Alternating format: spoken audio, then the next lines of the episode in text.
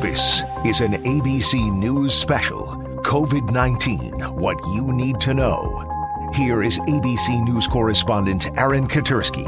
If there was any worry the cure for coronavirus may be worse than the disease, new projections offer a worrisome prognosis. The Institute for Health Metrics and Evaluation at the University of Washington said the nation's coronavirus death toll could approach 135,000 by August as more states relax restrictions and more Americans move around. There's this telling bit from FEMA. Consumer demand for gasoline on May 2nd, this past Saturday, was up nearly 2% from the prior week.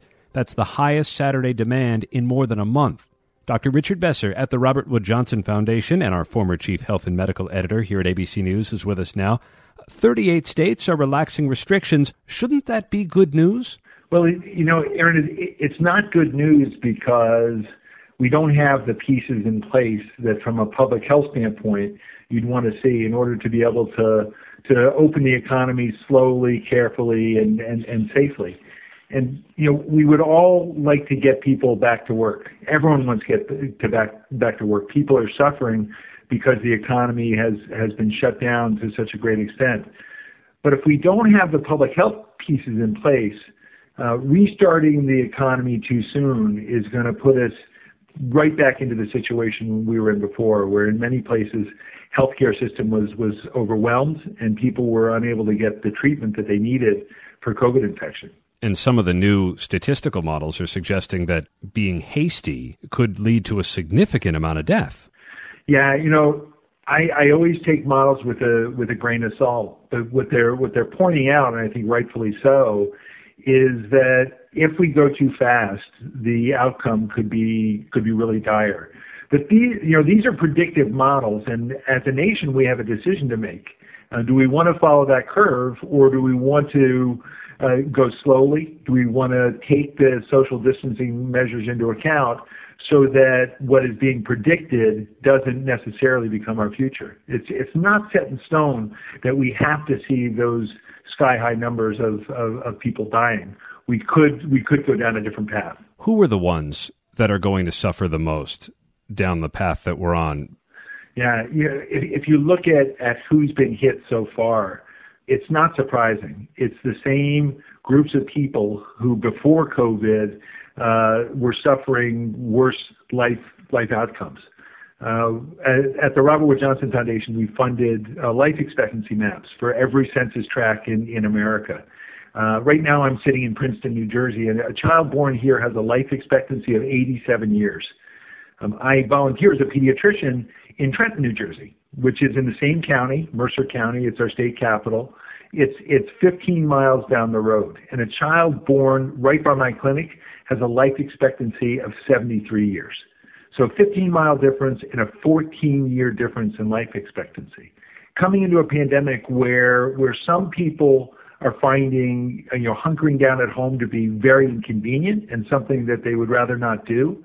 And other people are in a situation where they're having to make a life or death decision between going out and earning money so they can put food on the table and pay the rent or staying home to reduce the risk to themselves, their family, and their community.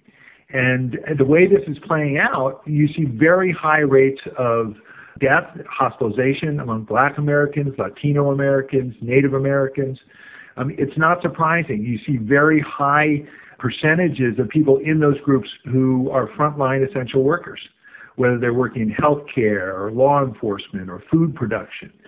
So they are, are not working remotely. Very low percentages are able to work remotely. They're going out to work. They're, they're getting exposed or they're at higher risk of getting exposed. And not only that, when they're exposed, the advice they get is go home, you know, keep to your own room, keep away from other people in in the household. Well, who's able to do that? You know, many people in suburbia can do that, but people living in close quarters in in most of our cities, what they're being told to do is go home and expose the rest of your family. And there, you may see elder uh, elderly relatives, people with underlying medical conditions.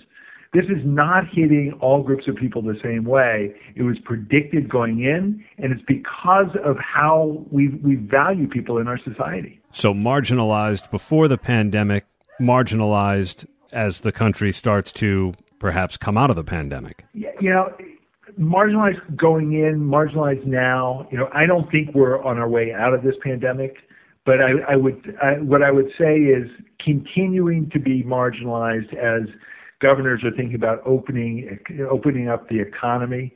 Uh, the risk of exposure will will go up. And you know, as I, I reflect back to the years I spent at CDC, I, I spent four of those years in charge of emergency preparedness and response. And you know, I have to be honest that we did not spend a lot of time talking about who is able to follow the recommendations that we're putting out and who cannot and why. It's don't ride public transport. You know, go in your car to see your healthcare provider. Well, who who can do that? Um, and 28 million people in America don't have a healthcare provider because we don't have universal healthcare. So, you know, who is able to do that? And if you're infected or think you've been infected, go home and self isolate.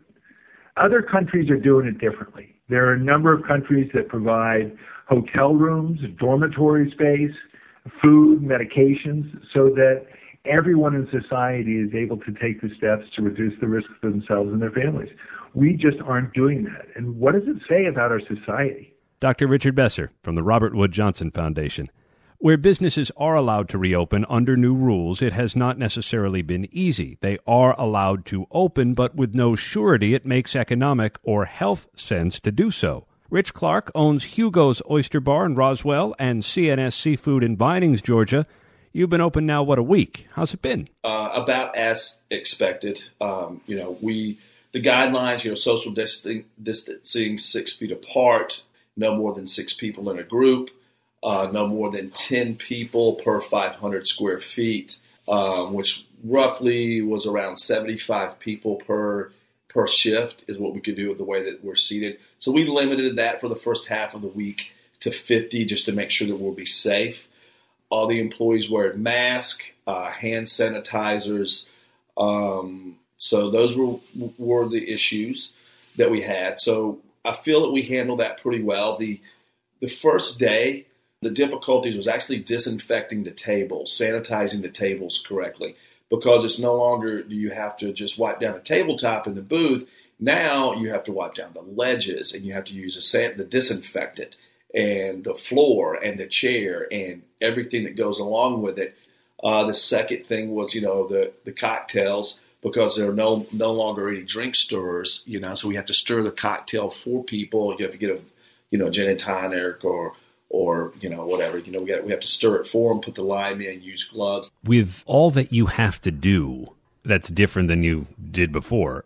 Is it worth it to be open like this? Well, yes, actually it is. Um, for the next couple of months. Can you make any money with only 50 people at a time or 75? Well, we, yes, actually we can uh, because you have to. You know, we we were we were way out ahead for the PPP money. You know, we've kept our people on, so labor isn't an issue and rent utilities aren't an issue. Now in two months, that's a whole nother ballgame. So right now, yes, and the numbers actually we're about 25% first week down from last year. So the numbers really the sales. I mean that's a bad number, but I've been through the we were we had one restaurant we went through the recession, and these numbers are actually better. These sales numbers right now, first week, are better than they were during the recession. Are you having any trouble with supply? A little bit.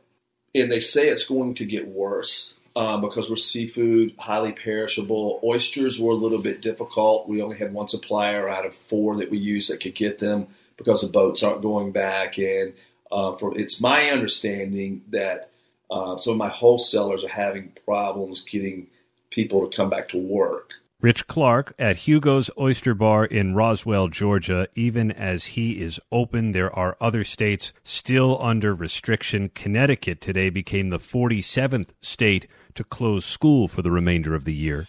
Coming up, Dr. Jennifer Ashton is going to examine a new mysterious illness affecting children and its possible connection to the coronavirus. We're also going to look at two industries that are being impacted by the lockdown movie theaters and summer camps. Stay with us. I'm Aaron Katersky. You're listening to an ABC News special.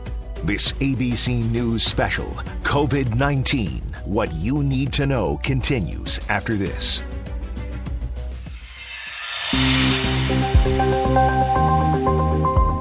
Listening to an ABC News special COVID 19 What You Need to Know. Here is ABC News correspondent Amy Robach. With me, as always, is ABC Chief Medical Correspondent Dr. Jen Ashton. And Dr. Ashton, let's talk about children. This was a headline today on COVID 19. Right here in New York City, we know that 15 children, many of whom had the coronavirus, have now been struck with some mysterious illness. What do we know about it? Well, this is really the big news on the last 24 to 48 hours, Amy. The NIH just announced they're doing a big study to do a deeper dive on COVID 19 and its effect on kids. But here's what we know right now. At baseline, we know that this age group is at greater risk for other viral respiratory illnesses. We talk about it with influenza, for example, all the time.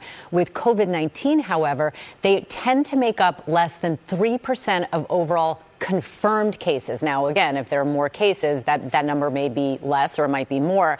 And also, luckily, in the pediatric age group, deaths are uncommon.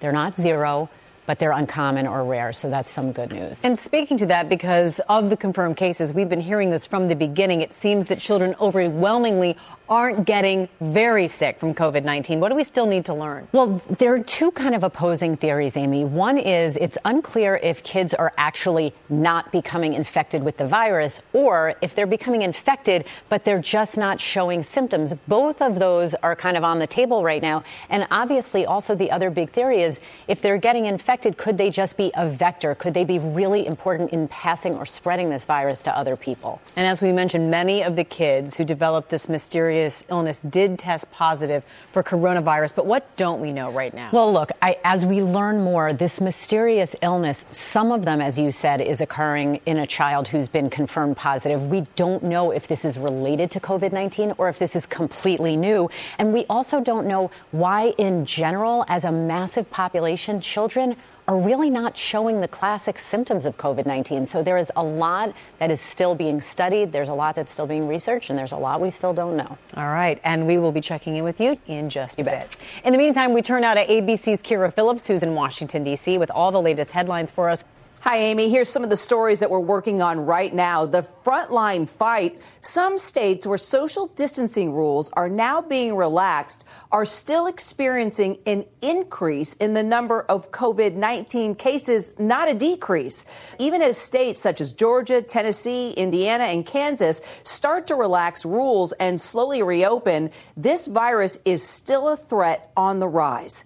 And we're learning of a holdup on some $8 billion in aid for Native American tribes. Those funds from the CARES Act due to the Navajo Nation, one of the worst hit populations, is still being held up in litigation with the Trump administration.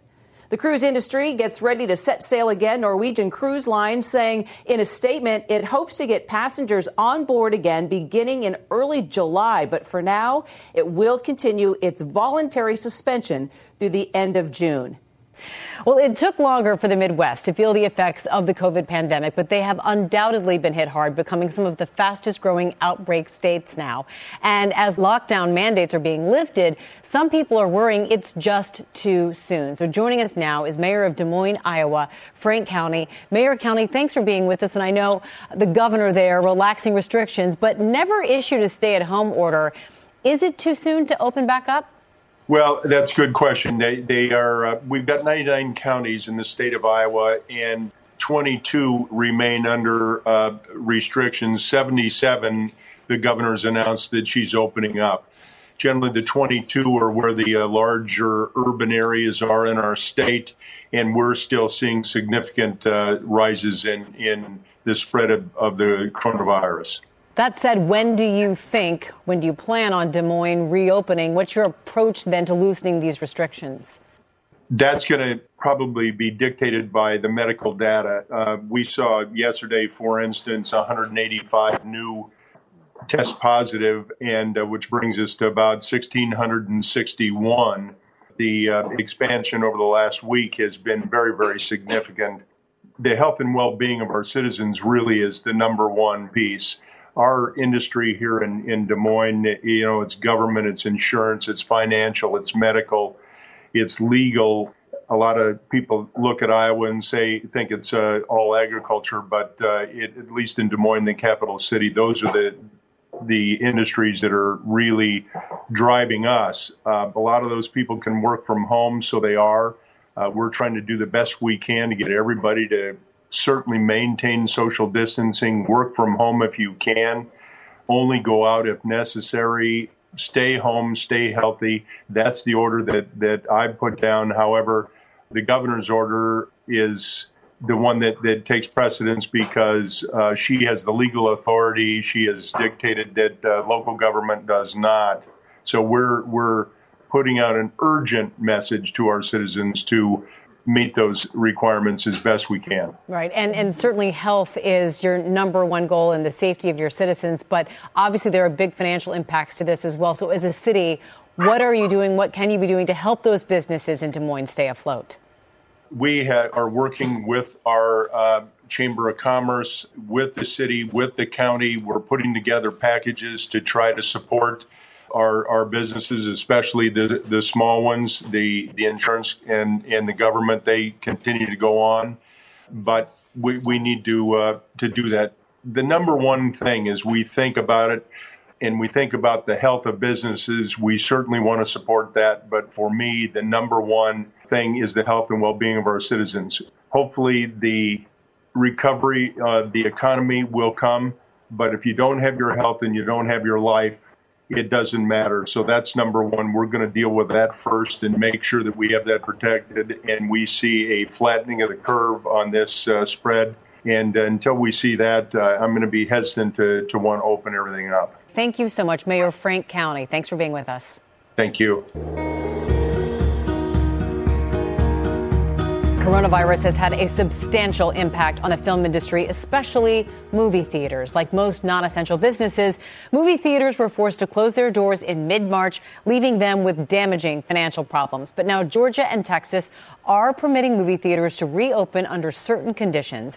Joining us now to update us on where the movie theater business currently stands is John Fithian, President and CEO of the National Association of Theater Owners. Thanks for being with us today, John. And your association represents operators of more than 35,000 movie screens across the country. Give us some perspective here. Just how devastating has this pandemic been on your members? Well, in 120 years of movies being in our cinemas, we've never had to shut down like this before. We've been through wars uh, with natural disasters, depressions, but this pandemic shut us down entirely all across the country and indeed all across the world. And so we went from an industry making $40 billion a year to zero overnight. So it's been very, very challenging, both yeah. for our operators and for our employees. What is the timeline for movie theaters across the country to open back up? And are your members even opening up in states that now allow them? Georgia, Texas, we mentioned? Right, two really good questions. So, for the timeline, we are working very closely with governors, with health officials, with the CDC on taking the appropriate steps to open up carefully and safely and that depends on the regions of the country and the prevalence of the virus. So the time frame is probably we're up and running by mid to late June with some very big movies coming out in July. The early openings in Texas and Georgia are just a handful of cinemas in very limited locations. And we're watching those locations very closely to see how they accommodate the social distancing requirements and the other safety protocols as we begin to slowly and carefully ramp up toward July. The big question is safety. How will movie theaters keep their customers safe? Right. So we've got a whole task force of experts working on that exact question uh, all the time. And we're looking at social distancing protocols. We're looking at reduced capacities in auditoriums. We're looking at alternating our show times so that we reduce the size of the crowds in the lobbies. And of course, social distancing as people go to pick up their concessions as little human touch as possible, advanced ticketing, so that we can really get people into a safe environment where they can still enjoy the movies while taking care of their health. All right. Well, there is a lot to be done, but certainly everyone is hopeful that it will happen soon and safely. John, thank you so much for joining us today. We certainly appreciate it. We wish you the best. My pleasure. Thank you. And when we come back, Dr. Jen is here with answers to your coronavirus questions. And then the splendors of summer camp for the nation's children. Will it be on or off the table this year for many American families? We're going to find out next. This ABC News special continues after this. Life feels more stressful these days. Stores are empty, travel is on pause, work is uncertain. With social distancing, we need support now more than ever. Talkspace Online Therapy gives you the support you deserve on a schedule that works for you. We all need to talk through life's challenges. Talkspace offers the support we deserve at a price we can afford. Match with your perfect therapist and get $100 off your first month with promo code CALM. Sign up at Talkspace.com or download the app. Don't forget to use promo code CALM for $100 off your first month.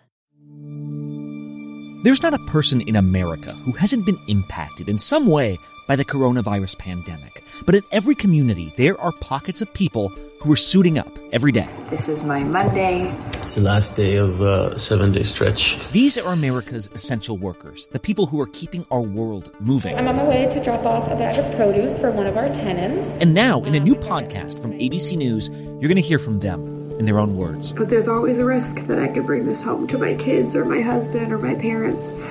This is The Essentials Inside the Curve. Listen on Apple Podcasts or your favorite podcast app.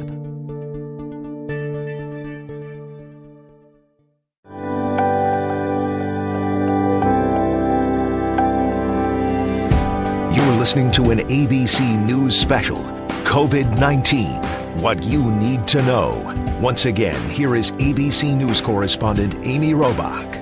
Well, it's time now to take a good look at a lot of your medical questions that have been pouring in for our Dr. Jen Ashton. So, Dr. Jen joining us now, and we'll get straight to the first question. Originally, the recommendation was to postpone elective procedures, yet some offices are reopening. Is it safe to go for these procedures? Well, when you talk about medically safe, I can assure you, because this is going on here and I have a practice, these facilities are taking unprecedented steps to safeguard their patients and their staff, and, and so things will look different.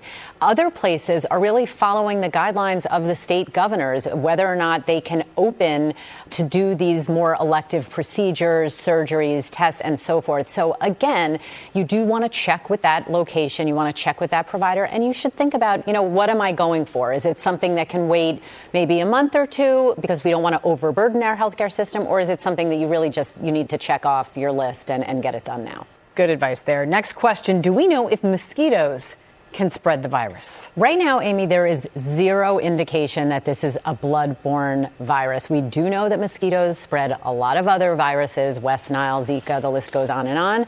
Um, but again, right now, no evidence, the bright lining here, that COVID 19 is spread uh, via blood or mosquitoes. All right, next question. Can you explain the specific science on why some think a warmer climate will halt the spread of the virus?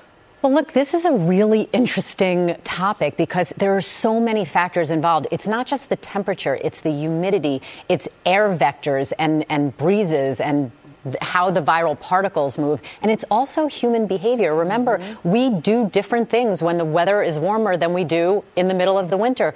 All of those are unknown. And when you hear data about the ability of this virus to survive, remember that is almost always in a laboratory setting. So that's in an ideal situation, if you will, or laboratory setting. It's not real life. It's not realistic. So only time will tell what happens here in the summertime. All right. A lot of questions surrounding this next question based on recent news headlines. Is there any evidence that this virus is man made?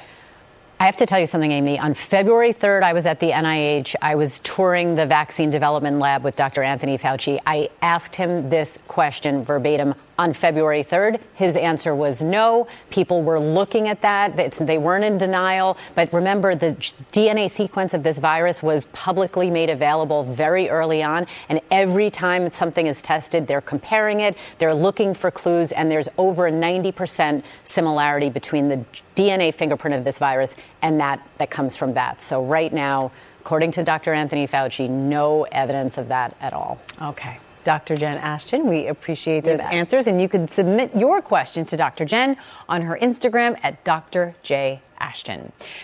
Well, as the school year winds down, summer camps across the nation are trying to figure out ways to still operate safely during the coronavirus pandemic. And some programs are already pulling the plug on those plans. And here with more on whether camps will be open this summer is the executive director of the American Camp Association of New York and New Jersey, Susie Lupert. Susie, thanks for being with us. And first, just explain for people who might not be aware why summer camp is so essential for a lot of families. Yeah, and thanks for having me. Absolutely. I mean, especially during this time, we do feel now more than ever, children are going to need summer camp. First of all, most critically, parents are going to have to get back to work. If the economy is going to be reopening in phases throughout the country, parents have to be able to have their kids somewhere, right? So summer camp provides that opportunity of just basic childcare. Do you see camps opening for summer 2020? And, and is there a distinct, can we distinguish between day camps and sleepaway camps? Yeah, we are working, you know, furiously, as you can imagine, to try to determine if camps can open safely. We're waiting for guidance from the states to tell us whether or not they're going to be permitting camps to run. And then beyond that, the American Camp Association is working with an independent firm of uh, medical experts and the American Association of Pediatrics. And we're also working with the CDC to figure out these guidelines. How can we gather children safely this summer? There's obviously an advantage to being outdoors but we're looking at group sizes. We're looking at once children are at a camp, you know, really kind of keeping them there. So no trips, not allowing outside visitors. How do we screen children when they come into the camp? All of those things. The most important thing is can we do this safely? And, you know, can camps operate in that environment? And do you see camp counselors and children as almost a must going through these vigorous, rigorous health screenings before they were, would be able or be allowed to get into these camps? Yeah, you know, obviously we are hopeful that there will be some advancements in rapid testing as we go through the next six to eight weeks. And beyond that, you know, the CDC has already started to release guidelines that they could see for day camps. And those are camps that, you know, a child goes through to during the day, does not stay overnight. Um, and what we're learning through those is that uh, certainly, there needs to be some sort of screening, but we're not quite sure what that's going to look like at this point. All right. If camps do not open, do you see the curriculum moving towards a virtual atmosphere? How would you do that? Yeah, I mean, similar to schools, you know, camps are part of a child's whole education. So certainly, I mean, camps are already uh, for their campers that were, you know, attending last summer. Some camps are already moving to virtual programming. They're doing virtual campfires, they're doing sing alongs, uh, they're doing STEAM activities, and they're trying to get their communities together. And absolutely, we do see that some camps would be able to go that route, but we're still hopeful that we can get kids outside away from screens and you know help reopen the economy this coming summer 2020 and speaking of the economy, money's tight for a lot of people, and a lot of families have already prepaid for camp. So, what about refunds for parents, whether or not camp is open this summer? Yeah, so every camp does operate as their own, uh, you know, individual organization and business. So we definitely encourage families to contact camps if they haven't already heard from them. Most camps have been in contact with their families, letting them know what their policies are, talking to families about whether or not they want to roll over that money, whether or not they're going to be expecting refunds, um, and all of that. But we are asking families to be patient. Let us see if we can if we can run. Um, a lot of camps are absolutely going to try and and uh, and create safe environments for children. Susie, do you have any idea when you'll be able to make that decision?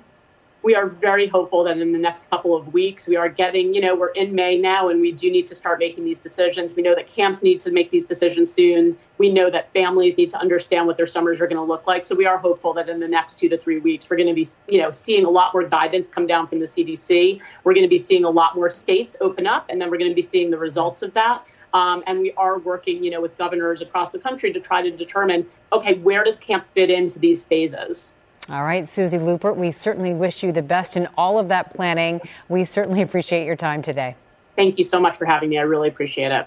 And coming up next, right here, when we come back, Miss Tina is here, or AKA Beyonce's mom. She's talking about efforts to ramp up COVID 19 testing for people of color. And then on this Giving Tuesday, actor Kevin Bacon extending a helping hand to hungry families caught in the coronavirus crisis. This ABC News special continues after this. You're listening to an ABC News special COVID 19 What You Need to Know. Once again, here is ABC News correspondent Amy Robach. Racial disparities are causing minority communities to suffer from the coronavirus at an alarming rate. And now there's a big movement to help raise awareness and get much needed help to those areas. The campaign is called I Did My Part. And heading up the cause, philanthropist and entrepreneur Tina Knowles Lawson. So great to have you with us, Miss Tina. I heard that's how you like to be called. Sure. It's great to be here. We're certainly appreciative uh, for you sharing your time with us because we know you're teaming up with your daughter, Beyonce, and her BeyGOOD charitable organization. You're extending a helping hand where so many don't have access to testing. So when you launch this weekend in Houston, what are you hoping will happen? Well, actually, the tests have been going on for a while. United. Um, United Memorial Hospital and two amazing doctors, Joe Gath and um, Joe Varon, and Congresswoman Sheila Jackson Lee have set up all these testing sites, at least four of them, in the communities. And what they shared with me is that when it first opened, they had a lot of people to come. And then it kind of dwindled. And so people are not getting tested. And Houston has the second lowest testing rate in the nation right now.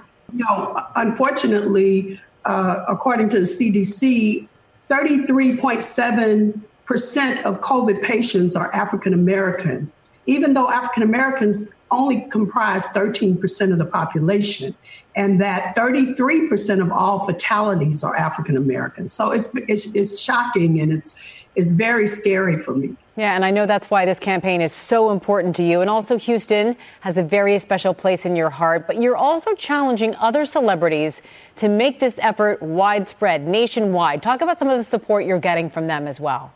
I've talked to two celebrities. One is Tyler Perry, my friend, and uh, he was on board immediately uh, to do the same thing in Atlanta. And the idea is for him to challenge New Orleans and, and then someone there challenges.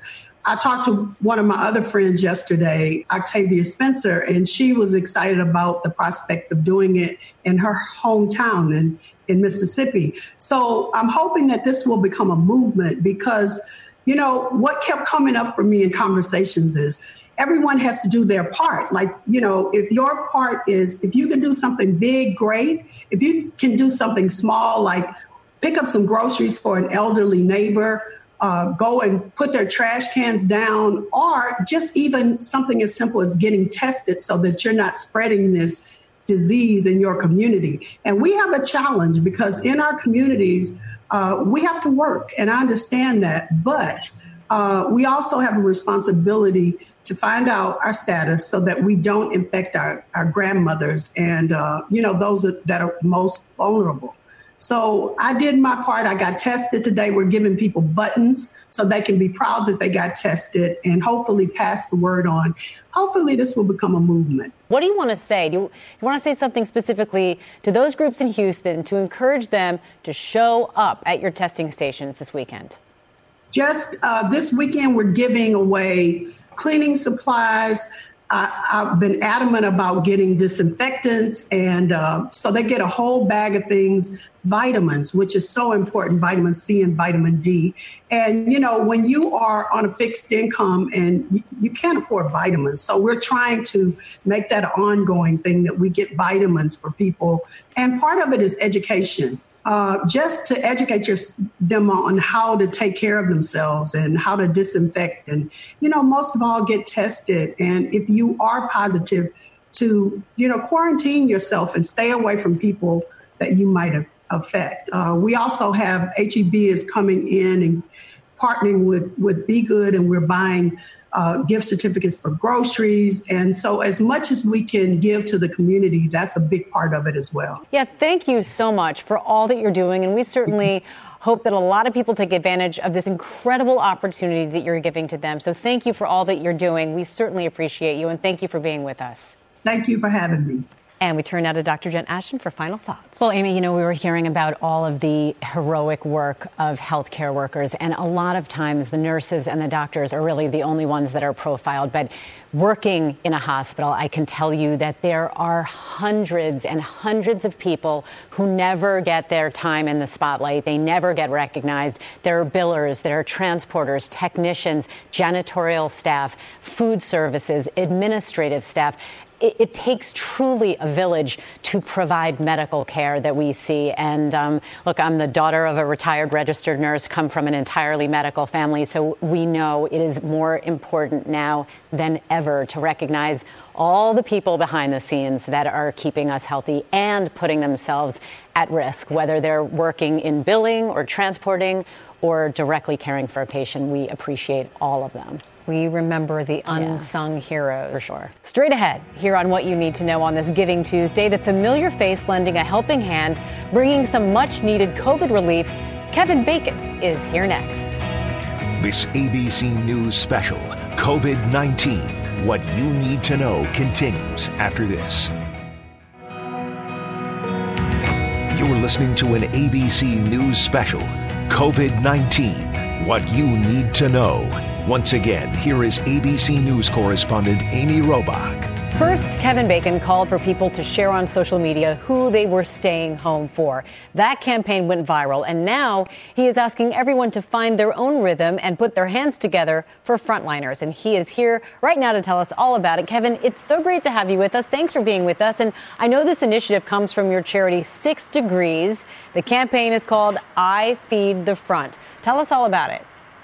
It's a pretty uh, simple but great idea. With a small donation, you can provide a meal for a healthcare worker on the on the front lines. It works in two ways. One is that it gives um, those hardworking heroes some fuel and uh, a little bit of a, a break from the uh, very very challenging work that they're doing. But it also supports local restaurants across the country because uh, their employees are delivering the food, preparing the food. So it, it kind of works in both ways. Yeah, you're helping uh, two different sets of people who need it the most. And I know you and your wife, the lovely Kyra Sedgwick, you guys have shared some pretty fun videos to help raise awareness, to garner some support. Talk about why you're clapping for those who don't live in New York. Well, you know, across the world, uh, we've seen this uh, kind of beautiful uh, tradition that's grown for clapping for the uh, healthcare workers at, at, at 7 o'clock or 8 o'clock, depending on where you are, which is the shift change. And it, it was such a fantastic thing and so moving to see. So I thought, is there a way to, you know, kind of extend that since since you, um, you know, you can't eat a clap as as beautiful as it is, and uh, that's that's where uh, I Feed the Front came in. We partnered with a couple of great organizations who had already had this this kind of idea in place. So the idea is that you use the hashtag I feed the front, and at seven o'clock you uh, post a, a, a, video of you video of you doing some kind of clapping, any kind of clapping you want. It can be goofy, it can be silly. Kyra and I went through a bunch of um, songs that we like that have very distinct claps and tried to keep up with it. So I'll be able to look at it based on the on the hashtag and see what you uh, are doing. I love it. And uh, as we let you go, why don't we end with a message you want to send the frontliners with this campaign? What do you want them to hear? You know, I wake up every day feeling great, grateful for them. I have a really, really uh, lucky situation in that I personally have food to eat. I have a roof over my head. I'm with the people that I love, and I don't have a job that puts me in harm's way.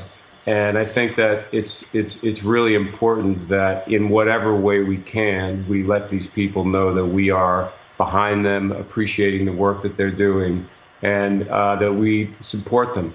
And it's a tough time right now to ask anybody to really give. I think a lot of people are are are struggling. I completely understand that. But a very small amount of my $10 donation gets somebody a, a meal, and 6degrees.org is going to uh, match uh, up to fifty thousand dollars. So that's going to be a lot of meals for a lot of people if, if we can uh, if we can raise a little bit of money. Yeah, that's incredible, Kevin Bacon. We appreciate you. Thank you so much. And again, the campaign is called "I Feed the Front." Thank you very much. And that's our program for today. I'm Amy Robach. Thanks for listening. ABC News honored winner of four Edward R. Murrow Awards. ABC News, America's number one news choice. A crisis like this can become a breeding ground for anxiety. Without the stability of our normal routine, the mind fills with the worst case scenarios, what ifs, and worries. If you're feeling anxious or overwhelmed, you're not alone. During Mental Health Awareness Month, TalkSpace is more committed than ever to helping you find support. Talkspace Online Therapy gives you 24 7 access to a licensed therapist from the comfort and safety of your own home. They have thousands of therapists trained in over 40 specialties, including anxiety, depression, and relationship issues, so you're sure to match with one who meets your needs and preferences. Once you're matched, you can start messaging with your therapist the very same day, as often as you need, anytime, from any device. Don't struggle alone. Let Talkspace help you build a dedicated support system so you can feel healthier and more empowered. Match with your therapist today and get $100 off your first month with promo code CALM. Sign up at Talkspace.com or download the app. That's Talkspace.com, promo code C A L M.